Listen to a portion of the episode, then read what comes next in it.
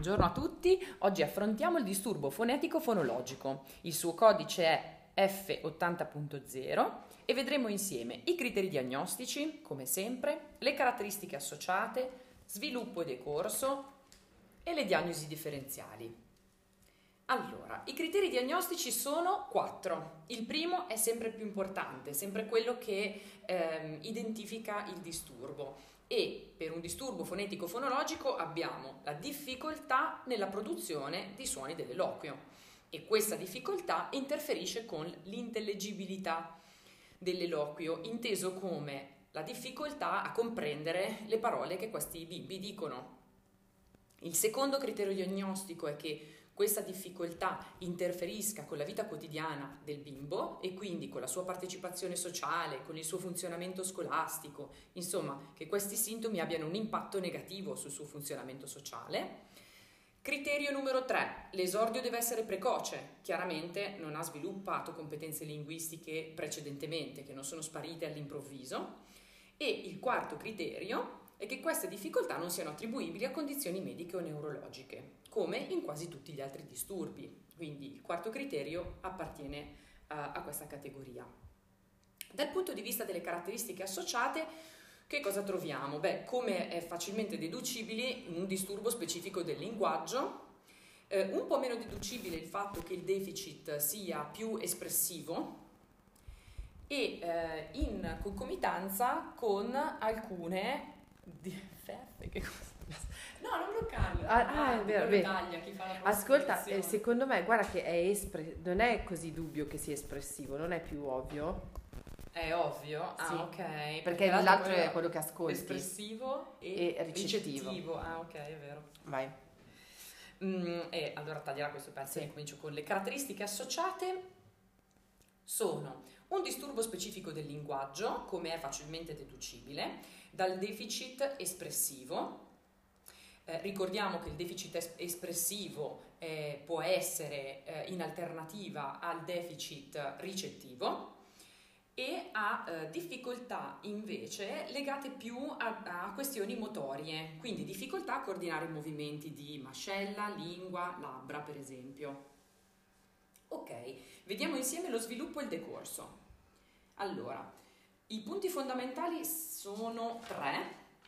Il primo punto è che l'utilizzo di sillabe e di abbreviazioni, quindi un aspetto da tenere in considerazione, è che sillabe e abbreviazioni siano normali, quindi utilizzate da tutti i bambini. Quindi teniamo in considerazione, esattamente come per il disturbo del linguaggio, una variabilità individuale ampia. Quello che è importante però osservare è che la progressione sia sempre in miglioramento, quindi sia più attiva di fatto nei bimbi senza questa difficoltà e che a tre anni i bambini di solito eh, utilizzano parole più complete, quindi le abbreviazioni, le abbreviazioni vengono a mancare. Ehm, I bambini con questo disturbo invece continuano ad usare sillabe e abbreviazioni eh, oppure nomignoli per parole più complesse. Quindi lo continuano a fare più a lungo degli altri bimbi. Altro aspetto importante da tenere in considerazione è che la maggior parte dei suoni sono prodotti correttamente entro i sette otto anni. Entro i primi tre anni, eh, alcuni dei principali, entro sette otto anni per tutti.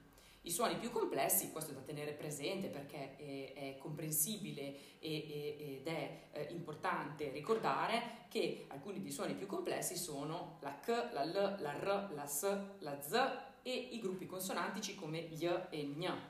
Quindi è normale che siano gli ultimi ad emergere.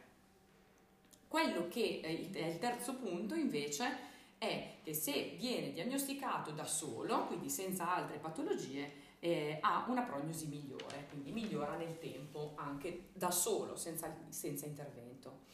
Le diagnosi differenziali sono sempre importanti, in questo caso sono cinque. Le prime le abbiamo un po' già nominate e sono le normali variazioni dell'eloquio, quindi teniamo in considerazione le variazioni personali all'interno eh, di, eh, del numero di bimbi con cui possiamo avere a che fare, e manteniamo e comprendiamo anche le variazioni etnico e culturali. La seconda diagnosi differenziale è una compromissione uditiva o sensoriale di altro tipo.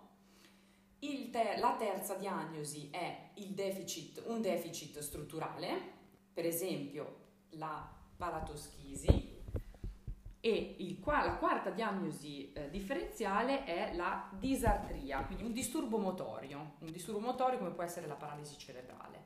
Il quinto disturbo, che ehm, è meno deducibile dal mio punto di vista, è quello del mutismo selettivo, però se ci ragioniamo può essere ehm, eh, invece facilmente confondibile. Il mutismo selettivo è chiaramente appartenente più a una sfera di ansia sociale, ma queste, comp- queste competenze sono esistenti nel bambino, semplicemente è un repertorio bloccato, bloccato e limitato dall'ansia, ma presente.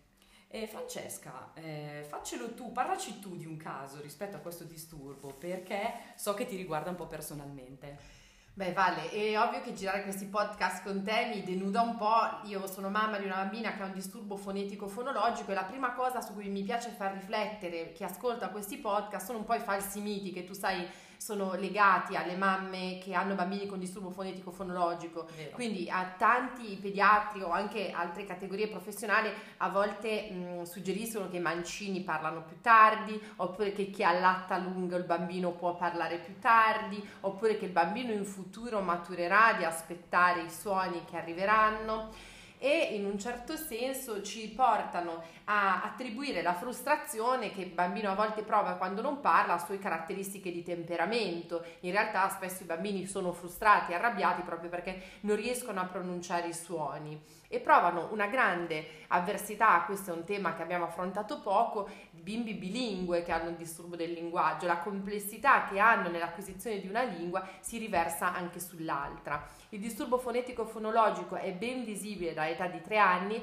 prima è molto complesso fare una diagnosi e naturalmente consiglio a tutti i nostri ascoltatori di coinvolgere sempre un logopedista per la valutazione di un disturbo di questo tipo.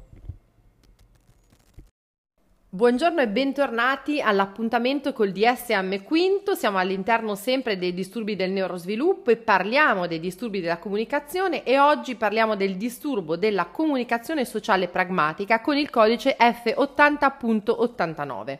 Andiamo sui criteri diagnostici. I criteri diagnostici sono quattro. Come sempre ci concentriamo con più attenzione sul primo, che è quello che caratterizza di più il deficit di cui stiamo parlando. Sono quattro i punti del primo criterio diagnostico del disturbo della comunicazione sociale pragmatica. Il primo è un deficit nell'uso della comunicazione per scopi sociali, quindi il salutare, chiedere informazioni, conversare, mh, chiedere ma, mh, dettagli rispetto a una situazione, e questa difficoltà riguarda sia il verbale che il non verbale.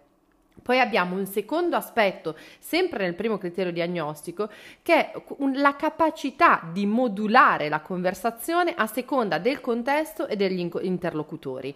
Quindi ripetiamo, un deficit nell'uso della comunicazione per scopi sociali, il salutare, l'incontrarsi, una difficoltà nella modulazione a seconda del contesto e degli interlocutori. Al terzo punto abbiamo una grande difficoltà nel prendere i, tu- nel prendere i turni nella conversazione, quindi aspettare che uno termini di parlare o finire di parlare quando si vede che l'altro vuole iniziare, nel riformulare la frase se qualcuno non capisce, e di utilizzare delle regole condivise nei diversi contesti comunicativi. L'ultimo aspetto è quello di con complessità riuscire a fare inferenza, a comprendere l'ironia e le metafore comprese in buona parte dei linguaggi, in particolare nell'età adulta. Passiamo al secondo criterio, che questo deficit funzionale impatta naturalmente in ambito scolastico e in ambito lavorativo. L'esordio di tale disturbo è precoce e non è rispondente ad altra condizione medica. Quali sono le caratteristiche associate alla diagnosi? Abbiamo dei ritardi possibili e molto frequenti nell'acquisizione del linguaggio, può esserci in comorbilità un disturbo da deficit dell'attenzione e un disturbo specifico dell'apprendimento. A quattro o cinque anni il linguaggio e le interazioni sono determinanti ma piuttosto semplici da gestire, quindi un disturbo di questo tipo è paradossalmente molto più visibile in adolescenza, quando il linguaggio diventa veicolante alcune interazioni importanti e anche la visibilità sociale all'interno dei gruppi. Per questo chiedo A te, Valentina, che hai esperienza proprio in adolescenza, se ti è capitato qualche mh, caso di persone con questo disturbo.